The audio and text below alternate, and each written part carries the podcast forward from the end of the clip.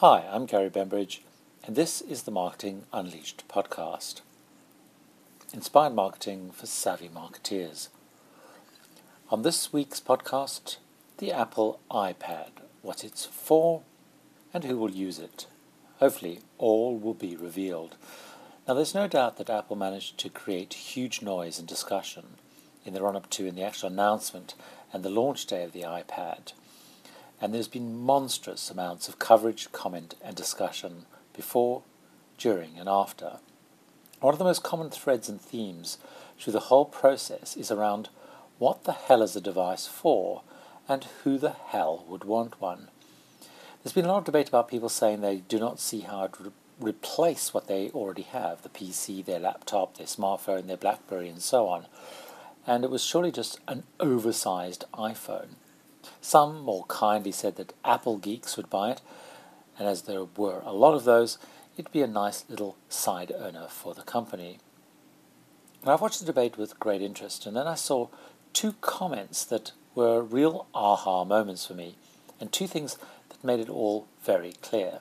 Now, the first comment was that the iPad is a content consumption device, not a content creation device. So it's a content consumption device, not a content creation device.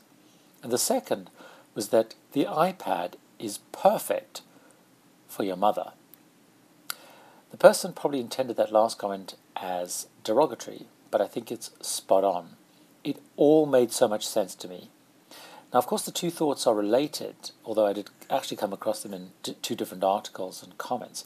But let me explain why I found these two iPad as a content consumption device, not a content creation device, and the iPad is perfect for your mother as both so profound and so clear and so clarifying. Now, anyone who has an iPhone will know that the quality of the images and the look at stuff viewed on it is stunning. It's a great device to use, it's easy to use, it's intuitive, and even for someone like me who struggles to use a laptop without a mouse, it's so, so simple to use without a mouse. It is, though, damn hard to type and work on traditional content generation, be it documents, be it presentations, whatever. But the iPad will not really overcome that, but it will be big, it will be beautiful, and it will be clear for consuming content, be they books, be they websites, be they video, be they application, be they playing games, and so on. And so to the next point. People like my mother have no interest in creating content. They want to consume it. They want to view it, and at most maybe tap out a very simple email. They also don't want to have space, a desk, for example, a little corner in their apartment for a PC or a laptop.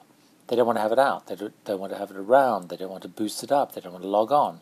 And so the iPad would be perfect for these kinds of people. She'd just be able to sit down, pull it out of a drawer, pull it out of a bag, sit down with a coffee, and consume content. Time will tell, but it seems to me that the iPad is a device to consume media by people who don't want all the content creation capability a PC has.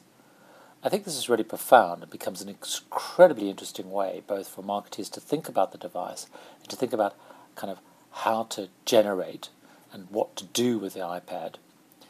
And already we saw as soon as it was launched, you know, applications became really huge for the iPad again because it makes content easier to consume.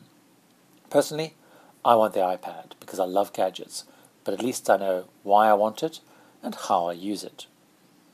And hopefully that's given you some thoughts. If you have anything else to add or any comments or challenges, why don't you visit the blog at garybembridge.com. That's garybembridge.com and leave your comments. You can uh, click on the show notes and get a direct link to the posting about this. So until next time, happy marketing.